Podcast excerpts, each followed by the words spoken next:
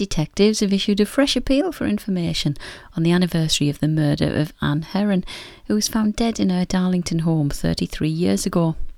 The mother of three had been sunbathing in a garden at Aeolian House on the A67 on the afternoon of Friday, the 3rd of August in 1990. However, at around 6 pm that evening, the 44 year old's body was discovered in a living room lying in a pool of blood. Despite an extensive police investigation, which spanned several years, a killer has never been found. Detectives are continuing to use advances in forensic technology to review items recovered from a home. They are also urging members of the public who might know something from that day to get in touch.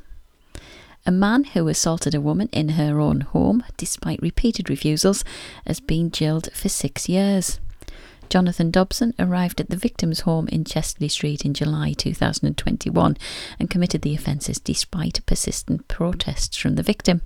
Dobson appeared at Newcastle Crown Court on Wednesday, July the 27th, where he was sentenced to six years in prison. And finally, residents across the northeast are being encouraged to take part in a stair stepping challenge in aid of Great North Air Ambulance Service. This October, the ambulance service is challenging people to climb 375 flights of stairs, reaching the height the helicopters fly at while raising vital funds to keep them in the air. That's the latest here on 105.9 Bishop FM. I'm Gillian Campbell.